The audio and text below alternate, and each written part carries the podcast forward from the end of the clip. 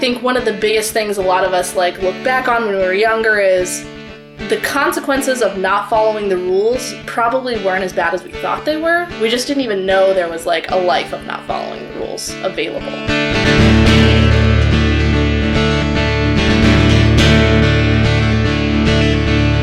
You're listening to This Polyamorous Life, collecting stories of the struggles and triumphs of non monogamous people wherever I find them. I'm Reg, and this week you'll be hearing a conversation I had with Benzi. Benzi is an active leading member of the Detroit Relationship Anarchy community. She's been non monogamous for over 10 years, and she's only 26. She describes herself with the intriguing term anti monogamous. I spoke to her at her home in Metro Detroit.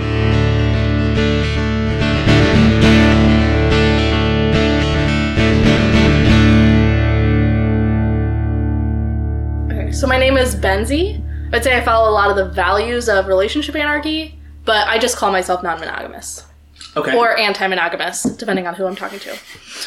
okay. So so when you like if you're talking, who do you say anti-monogamous to? Uh, mostly polyamorous people Okay. Okay. And non-monogamous is to for uh, to- monogamous people. Just okay. Okay. But- and some people who know me better, who are monogamous, know that I'm anti-monogamous. Okay. But I'm not just like throwing it at Okay. people all the time. Yeah. All right. I- When you say anti-monogamous, like define that a little bit. Let's get into it. What does that mean? Yeah, so it's I I feel like the very structure of monogamy is oppressive and like it sits on creating rules around how other people should behave. Uh, I really don't care if two people only happen to have sex with each other for the rest of their lives, you know. But it's the idea that they're like upholding these structures of marriage and two people should be faithful to each other and uh, identifying as a unit rather than as individuals and all the things that I feel come with that. Mm-hmm. So it's the the shoulds in a sense of Yeah. of monogamy. Like this is what you should do. You know, if if two people happen to be comfortable doing that, then that's fine. But it's like not they shouldn't do it because they should do it. They should. I'm already the language is Yeah. getting weird there. See, fine is a hard word too. Maybe I, maybe I'm not totally okay with it because I still feel like by doing that, you're still upholding that like societal expectation. And while a lot of us have the privilege to be like out and open as non-monogamous, I think uh, anybody upholding the vision of monogamy is hurting people who would have a harder time uh, being able to reach non-monogamy through like less privileged situations. So, in a sense, while the societal structures and the the existing powers are there, you you are anti-monogamy in a certain Yes. sense, like anti-acting that way, even. Yeah, in a perfect world where we all have like all our needs taken care of and Right. everybody has equal rights, then like two people can just have sex with each other. But until then, you need to be like politically non-monogamous.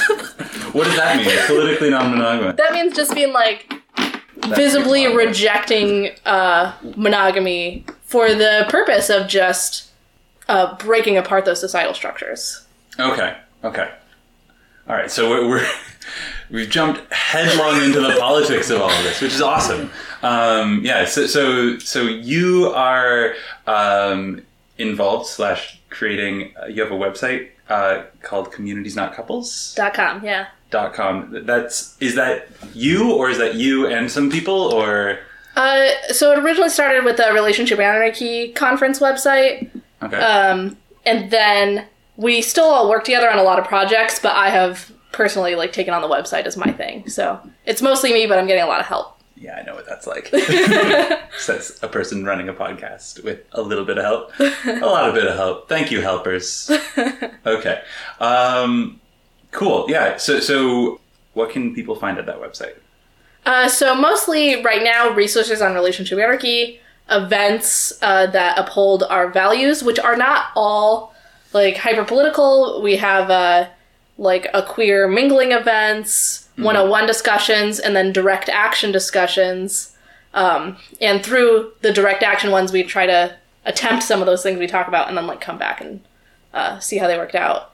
And we have uh, autonomy versus entitlement workshop that we do sometimes, and all all kinds of stuff like that. Cool, cool. Yeah. Um, by direct action, can you be like? Can you give us? Tell me a story. Uh, Like- so this is still like a new thing, so not uh, too much, but uh, like Juno, she wrote a really good anti-marriage essay talking about protesting your friends' weddings, throwing pig's blood on people's wedding dresses. It hasn't happened, but it could, so you should be afraid to invite us. You heard But- here first. more the direct action at this moment is uh, education and kind of just like letting people know like it's an option not to do exactly what society tells you all the time.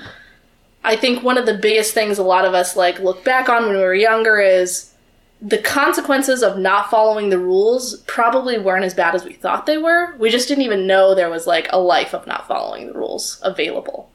Uh, so right now the most direct action is just like getting the word out there uh, there are some more extreme ideas uh, that I'm not gonna say because You already said pig's blood on wedding dresses. So, all right, fair enough.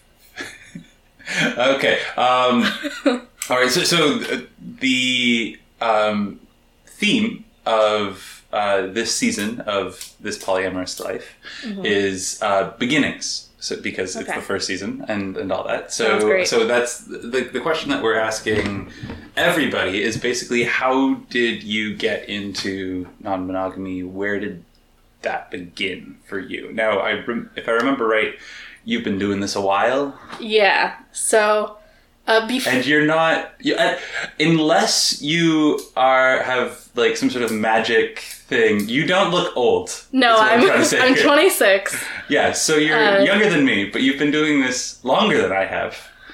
And and I haven't been doing this a short time. so yeah, so what's the deal? Yeah. So before I was even non-monogamous, I I realized I didn't have a lot of. Uh, like jealousy that my friends were going through. Like if they broke up with somebody, they still wanted to own their ex-boyfriend and didn't want anybody else to date them. And I was excited to go find them a new girlfriend so they wouldn't be sad. You know? And then in 10th grade, I discovered the show Sister Wives. and I was like, oh my god, I need this. uh, and then there was an episode where the they had an interview with the wives and they were like, oh, but we don't touch each other. That would be weird. And I was like, damn it. so I started telling everybody who would listen to me, like, I want polygamy but without religion. And I just like said that constantly to anybody who would listen. Uh-huh. And And how, how old are you at, at this point? 10th grade, 10th so grade, okay. 14 15 yeah um and there were people who listened and who are also into that. Uh, so i still tried many monogamous relationships thinking it was the only option a bunch of times. Uh, but then in between was able to convince some people of non-monogamy for short periods of time.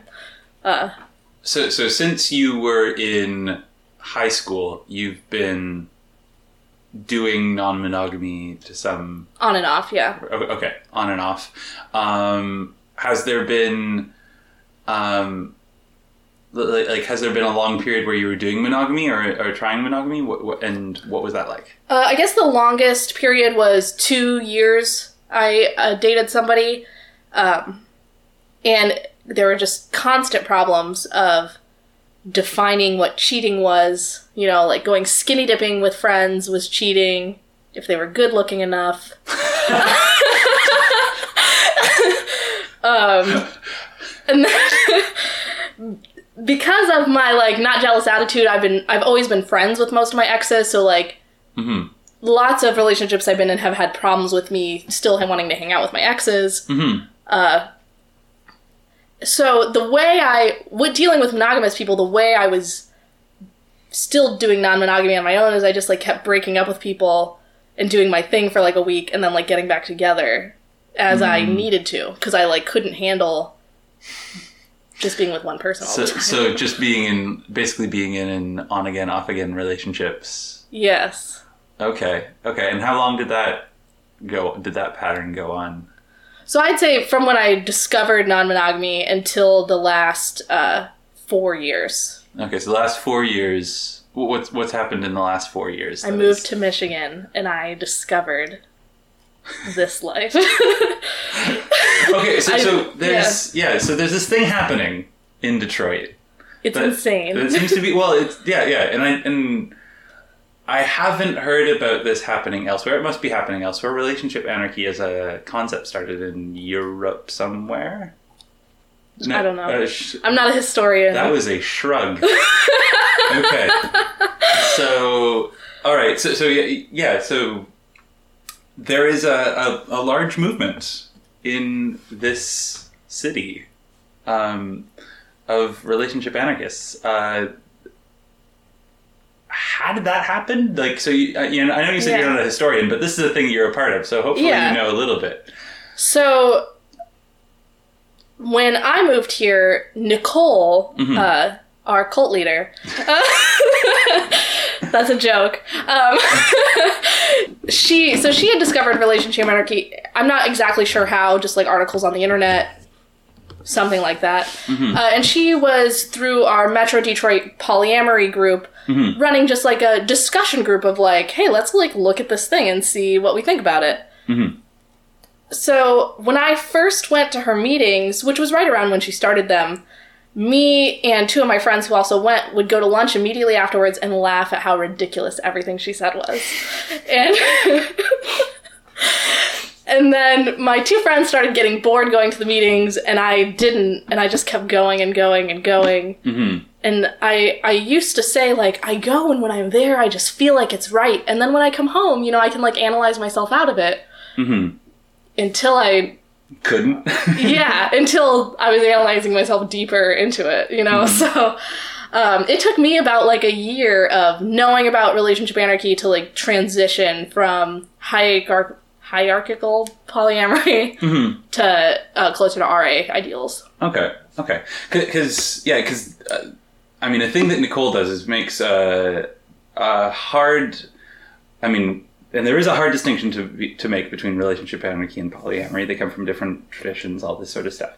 Um, but uh, I feel like she digs a huge ditch and then puts fills it with oil and sets it on fire between polyamory and relationship anarchy And to a certain extent, which is interesting because she's in the Metro Detroit polyamory. Well, she was actually one of the founders of Metro Detroit Polyamory. Um, and so I think that extremism is so valuable uh, and doesn't let people excuse themselves uh, once you start to like have this way of taking on these values, you know, Mhm. to be like, oh, well, that's like really cool, but like everybody can just do what they whatever makes them feel happy, you know.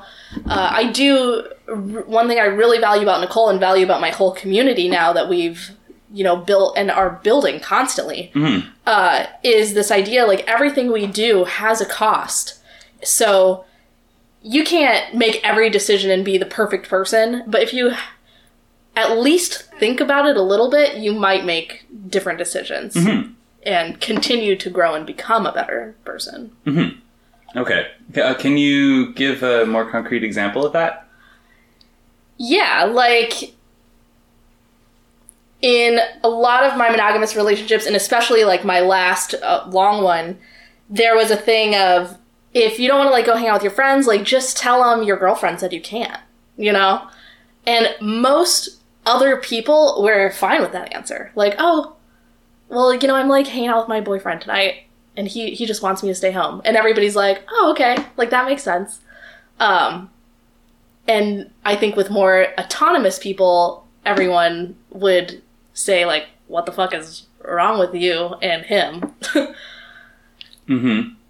or things in polyamory specifically, I guess, is the idea of calling someone a primary, and so you have to, you can do anything it takes to protect that primary relationship, even if it hurts the secondary or tertiary people around you, because protecting the original relationship is the highest priority. I'm not entirely convinced that um, that that excuse of my girlfriend said that I can't Okay. is accepted in the way that the you know because there is the concept of you know oh that guy's whipped and things like that right Okay. you know what i'm saying so i'm i'm a little bit suspect there is like i see what like i see what you're saying about Yeah. about you know um about putting um partners on pedestals that's a uh, sexual partners on pedestals and like like I think I buy into most of it, uh, like a lot of this stuff. But there are things like that where it's like I think that's overselling. Is how it feels like to me. Like because I'm pretty sure that in a lot of monogamous culture, and um, oh, certainly polyamorous culture, perhaps, and then mon- even monogamous culture, um, right? The reaction to oh, my girlfriend said that I can't go be with the bo- boys at boys' night or whatever it is Yeah. would actually be well that sucks bro like that like that sucks bro she's controlling and manipulating you bro like to use ridiculously gendered terms but uh you, you know the um i'm not entirely convinced that everyone would accept that as healthy there are certain Maybe not people who do. everyone, but I think like most, like the most basic culture would make jokes about being whipped, but then is like, oh, if I'm in a relationship, I'm gonna do the same thing. yeah Like only single people would mostly like make fun of you for it, and then once they get into a relationship, they would do the exact same. I, and I think even if the controlling thing isn't accepted, it is accepted and promoted for monogamous couples to like isolate and just like come home to each other. Yeah. Is that because of how we've built our society, like physically built our cities and things like that? I mean, yes. And, and yeah, well, yeah, yeah, and it, and it becomes, and it, to, to me, there's a little bit of, um, y- you know, you know, chicken egg type situation here, you know, and and you know, we could fight both, I guess, and and is it the culture caused the culture caused suburbia? I, this idea of like everybody retreats to their to their homes and nobody speaks to their neighbors and all this sort of thing. Yeah. Yeah. Or is it because we have these homes and people want to create their little kingdoms, you know, in suburbia, surrounded by their white picket fences with their lead paint or whatever, to use archaic stuff. But I don't know. I don't know. It, it- it's just, just. I think they're um, definitely feeding each other, no matter what. Yeah, yeah. And we're pretty deep into it, so so you came to Michigan. yes. You found out about relationship anarchy. Um, you giggled at it. You laughed at it. What was funny about it at first? What what what what, what made you go oh ho, ho, and then and then what what was the turning point? Yeah, it's really hard to say because it was slow. Um, and now I get the same questions and can tell people are laughing at me. Um, uh, a lot of it, uh, I was very into like protecting uh, the labels for a very long time. Um, Like boyfriend and girlfriend. yeah. And for me, like my big argument against that was we need to especially be visibly queer. Um like especially gay couples needed to identify as Mhm. couples. Mhm. Uh which I've let go of. And I guess the idea that you could just like be a free agent and there was no reason to like nest and couple with people felt absurd because hmm it feels so fucking good, you know? like, To, to have a to have a nesting partner. Yeah. feels good. and yeah, it, it also feels good to uh, lie to each other and like okay, the, explain um, that. So we talk about this idea of security theater a lot in relationship anarchy, which is something that people do of promising to be together forever. Um, I'll essentially that, or you know, I'm never going to be attracted to anyone else, only you. You know, So, so this is what you mean by lies, like the lies that we tell to make people feel safe, yes. right? um include i feel like we tell them to ourselves too you know? Mm-hmm. Mm-hmm. So i think a lot of relationship anarchy is taking the reality of relationships and just like deciding that it's okay. Like, I love you and I love being with you, and right now I feel like I want this forever, but I don't know who I'm going to be in five years, you mm-hmm. know? So now I would use language like, I feel like I want this to last forever, instead of just saying, this is perfect, this is forever, you know? Mm-hmm. Uh, just like not creating any kind of long term promise is essentially not realistic. So it's letting go of a lot of that stuff. Mm-hmm. So I feel like if people get married and they're making a 20 year promise, they could still, like, they just as easily can be like, oh, I'm leaving you to go be with this other woman. Mm-hmm. You know? Yeah, yeah. So, so even when you yeah. have kids together, people abandon their families. Absolutely. You know? So I think definitely the likelihood that someone, the more invested they are, the longer they're going to be around or the more they're going to do and take care of their children. I mean, people who identify with relationship anarchy still care about people. They still feel feelings and they still can recognize investments that they've made. Mhm. Uh, it's just the idea that I, like, I could die, so I have no clue.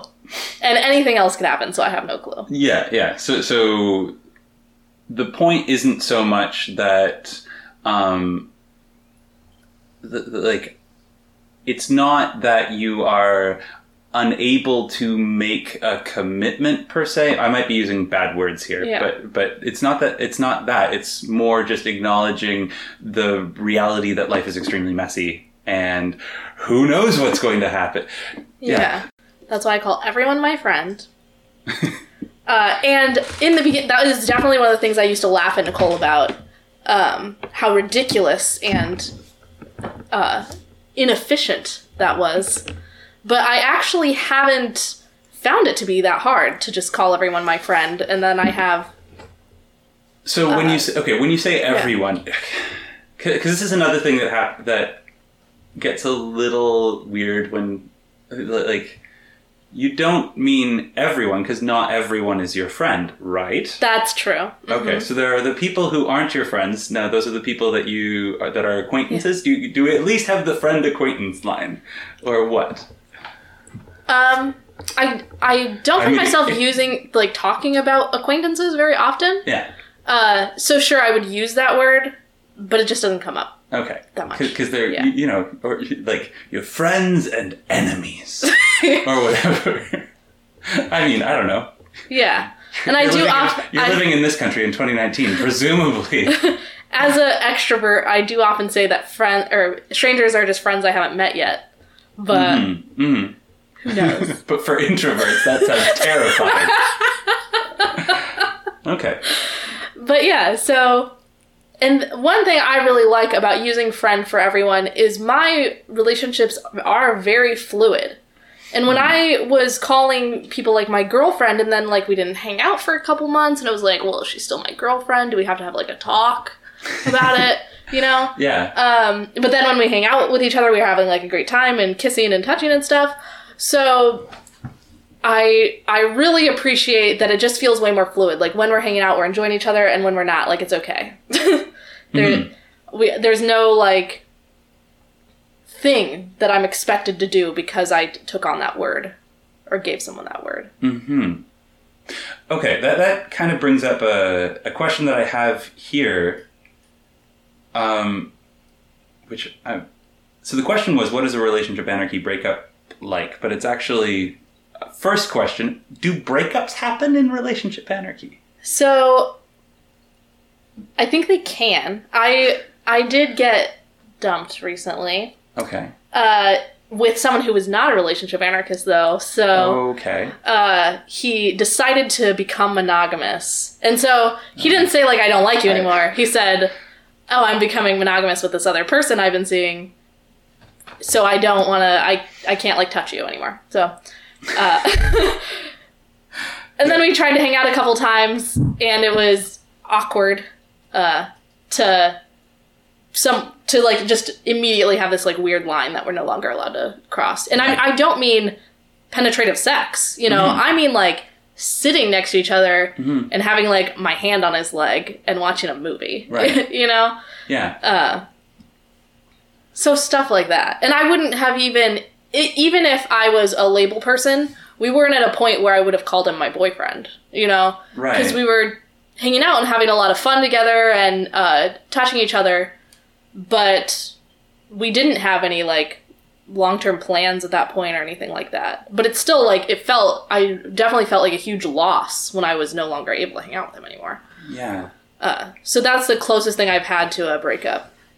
As a relationship anarchist, I mean, you said you had Oh yeah, you, when I you were dating when, when I were in high was monogamous, I went through, and even just regular polyamorous, lots of breakups. you know, and as you said, he didn't identify as a relationship anarchist Because most people don't. There's Fair. not that many of them. Yeah, like, enough. So okay, so if if it's all right, can I ask more about that? Sure. Like how, how long words now become difficult because this is a relationship anarchy that we're talking about. But so there are like were there romantic feelings towards this person and how does that like i don't even know have the Yeah. language really so to- for sure, if I was somebody who used labels, uh, I'm, I'm willing to hypothetically enter this world. Um, this is hilarious okay go on I how I we can could talk about things I could see that we would eventually have become boyfriend and girlfriend. Okay, but uh, so so what what does that mean in this context? So you would have eventually like I mean had sex and And and what? and then been like, oh, let's 'Cause I'm, I'm trying to do the relationship anarchy thing here of being like really specific about like what is what does that mean so that we don't necessarily have to use the labels. Yeah, and it is it is hard because I do feel like it is this thing like when you guys start to feel it, then you have this conversation of like, what are we? Where is this going? You know, like how far up the relationship escalator can we get? You know, Yeah. and um, so And and yeah, so it, it's hard to define, but. I, I feel like we could have reached that point just with time. mhm. And and one of the difficulties for me with other people who don't have my exact same lifestyle Mhm. is I spend quality one-on-one time with about 30 plus people. Mhm. Uh so so I take it that you're good with Google Calendar or I'm- something. I love my Google Calendar so much. Um, and so a lot of the people I'm seeing, like realistically, one on one, I can see them once or twice a month. And then luckily within my community, we have constant small group or large group events. Mhm. So I see people a lot more often than that, just not one on one. Right. And it does help that uh, a lot of the people I like spending one on one time with also like spending one on one time with the other people I like spending one on one time with. Ah, yeah, yeah. You know? So, so we do, we have really good group dynamics, which is valuable to me. Mhm. Mhm. Yeah. Okay.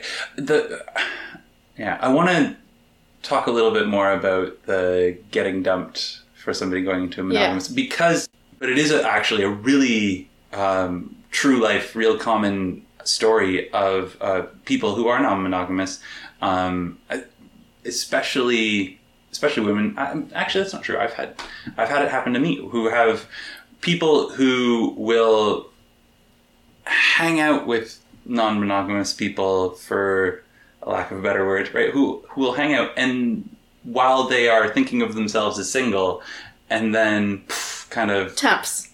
yeah, yeah just kind of disappear and and go off and yeah Yeah, I, think have- there's a lot of people who are polyamorous until I can find someone to marry me.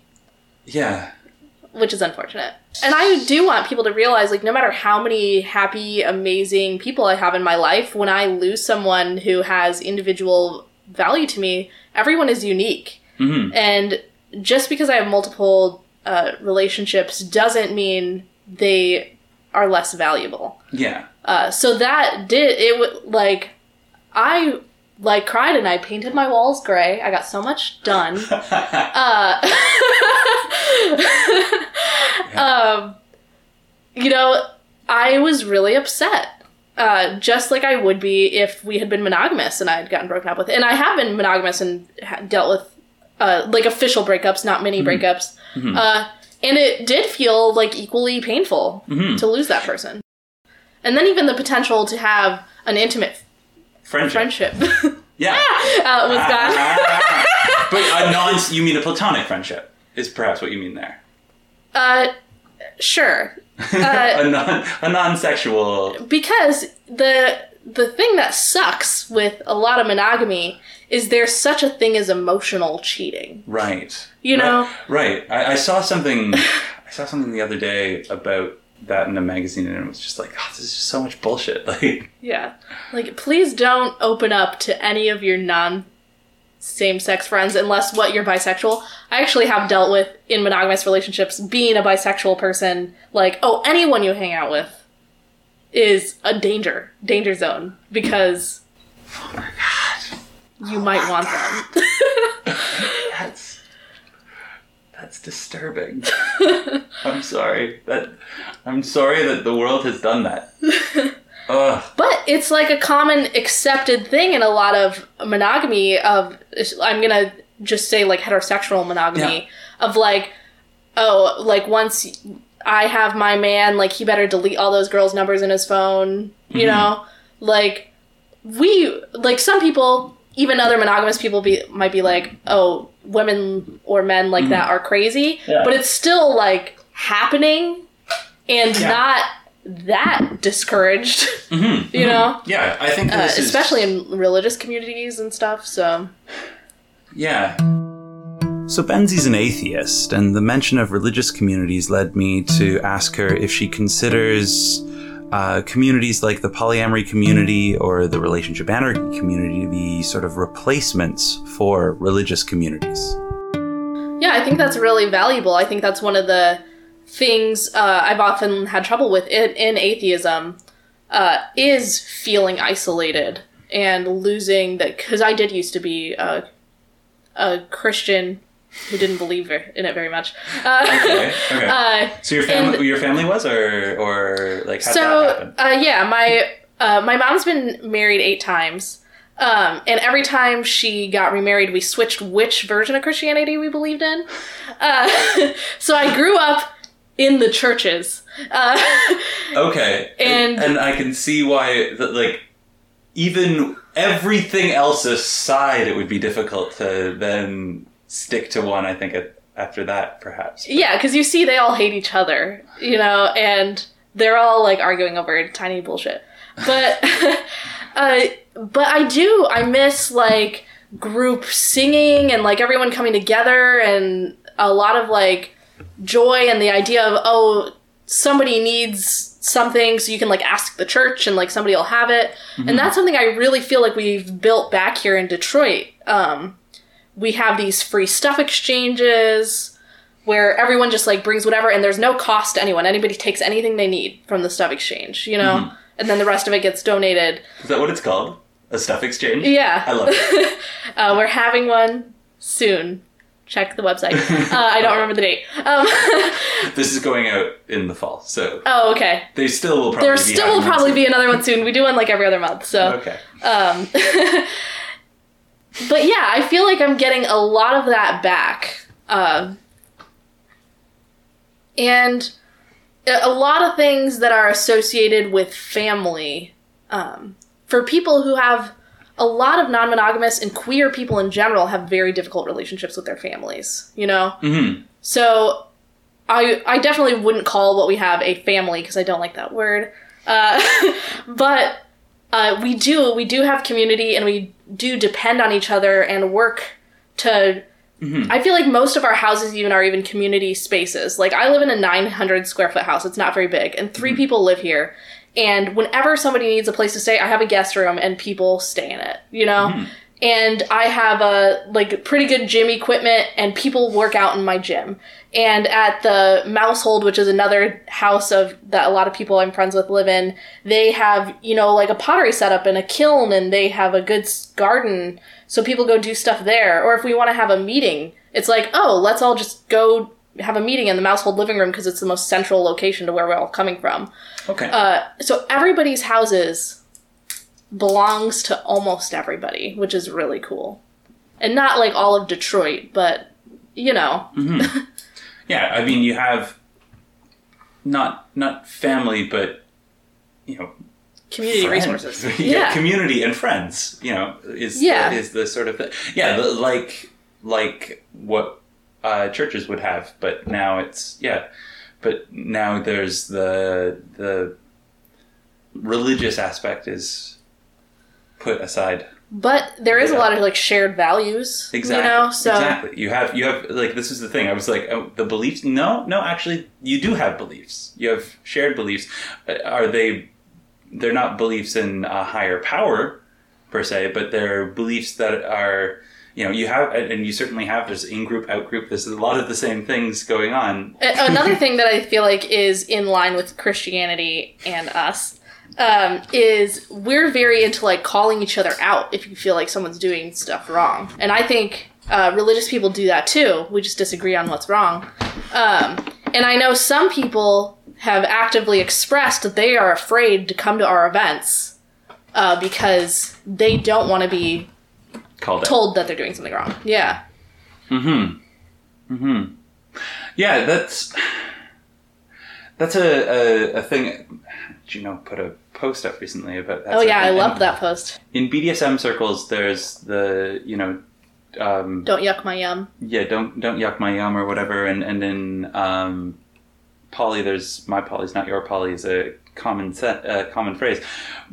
But I think by focusing on just those, you're ignoring that no, there are wrong ways of doing things, Mm-hmm. right? When it comes to like, you know, with it with its BDSM and kink, there there are there are lines that are important, like consent and things like that. I Yeah. mean, which is true. Consent is true everywhere, but you know, in BDSM, it's like the thing that they talk most about, right?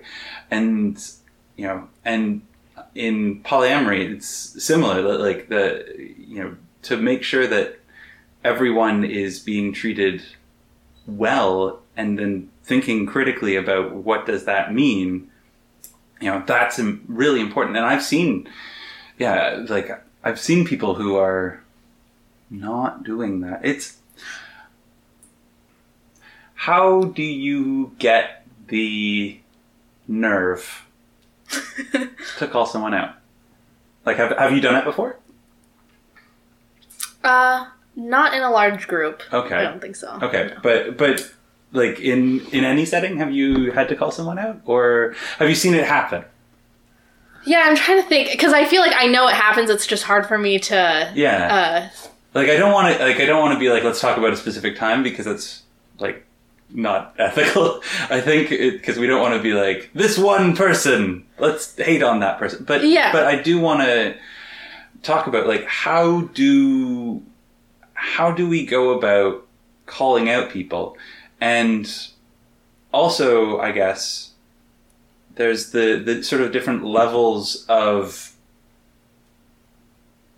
infraction levels of Yeah. infraction that like what there's the like well, the first step is we're a group of people who love and trust each other and trust that anything anybody does that is negative is not with malintention. mhm. Uh, so if somebody does something wrong, it isn't that hard to be like, "Hey, that's not cool," Mhm. you know, and that can literally be the extent of it. Mhm. you know um, and then maybe that person will go home and think huh i got negative social feedback when i did that thing Mhm. you know or like somebody tells like kind of a sexist joke even Right. and then the room doesn't laugh you know Right. it's like there nobody in our community set or I can't say nobody. I, I like to think it's one of our values that we uphold pretty well. Mhm. Uh, that we don't give people compliments that aren't true. We don't tell anybody anything Mhm. positive about themselves to make them feel good. okay Uh, it's hundred percent only if you really feel that way. okay I, I guess if somebody like said something sexist or whatever, sure people wouldn't be like, "Oh, that's okay." oh I, you know, okay okay so so it's like, no, that wasn't. yeah yeah exactly so you don't let people off the hook for for things. You know, if somebody, Yeah. yeah, you know, so And it's not you're a bad person, you're a sexist. You know, it's oh, you said that sexist. that comment was sexist. Like maybe think about that. Let, let's analyze mm-hmm, mm-hmm. why we have those feelings. You know? Mm-hmm. Does that get tiring? No. Good answer. I and I am excited when I get questioned about things too because it mm-hmm. means like oh I'm going to I'm about to like discover something that I thought was okay and maybe it's not, you know? Mm. And now mm-hmm. I get to be like a little bit of a better person. Um and part of my uh growth as a human is I used to be super pretty far right libertarian and uh, like a race realist, so pretty racist. Okay. Um, yeah, and uh, I grew up in the South, and definitely not an excuse, but it it shaped a lot of who I was, and coming out of that, there's still like a lot of little things that you have to like discover Mhm. aren't okay that you haven't ever even thought about because they just feel so normal. Mm-hmm. Mm-hmm. Yeah, I, I I understand what you're saying. The idea of, um, you know, sort of reprogramming, in a sense, where you're like, you know, you've had ideas. I mean, with monogamy and, and everything, it's we, we all have to do it when we're in going into non-monogamy worldview of like, you know, the so many things like every song that we've sung Every movie we care about. movie yeah yeah uh, every so- song has um, usually like you're the one that i want is for some reason the one that just came into my head. Uh, but you, you know there's just the number one is in so many songs because it's talking about the monogamy is, is the ridiculous thing. Um, but yeah and, and all of that that idea needs to be reprogrammed. And, and it's the same thing with race with all these different things when you realize thank you so much Yeah. for uh, having me here and finding some time in your uh, google calendar Yeah. for me um, so i have one last question for you Okay. um, and that is um, I asked you, Yeah. and I've asked everyone to prepare a um, to, to pick out a song or some other media because I know it's hard for songs, but it would be great to create a playlist um, uh, that is non-monogamy related uh, that that you like. So, what is the one that you picked? So the first song that came to mind immediately when you asked the question, and I sing it every time I go to karaoke, is "Wannabe" from the Spice Girls, where they say, "If you want to be my lover, you gotta get with my friends."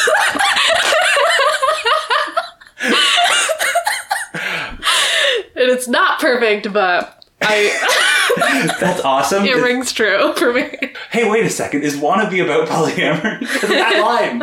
I love it. Awesome. okay. I did have another song though. I Sweet. just wanted to say is uh, Daft Punk "Something About Us," which does have lines like "I love you more than anyone in my life," things like that. But I feel like the context of the song acknowledges that it's like temporary, and I feel this right this moment. Mm-hmm. But and I do like sometimes when I'm cuddling in bed with someone, Yeah. and I do feel like I love you more than anyone I've ever Sure. loved, you know.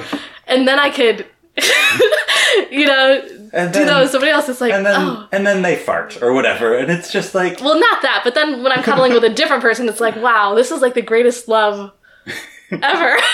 you know, I still get those feelings. right. Um, and I think a lot of music, if you uh, start listening to a lot of lyrics and you are thinking about them, there are a lot of songs that acknowledge, like, I love you a lot, but they don't say anything like, I love only you. Mhm. I love you more than anyone else ever.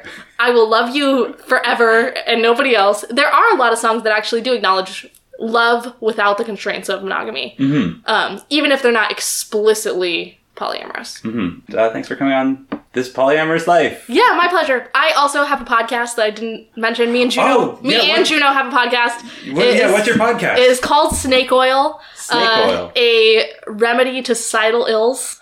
I love it. Uh, yes, and it's new, and the quality is still getting there, but hey, that's what we are. Yeah, we're figuring and, it out. New and I mean, this is this seems to have been a really good. We'll, play it back. You won't be able to hear my voice at all or something. I don't know, but I think the quality's going to be pretty good. But uh, yeah, thanks so much.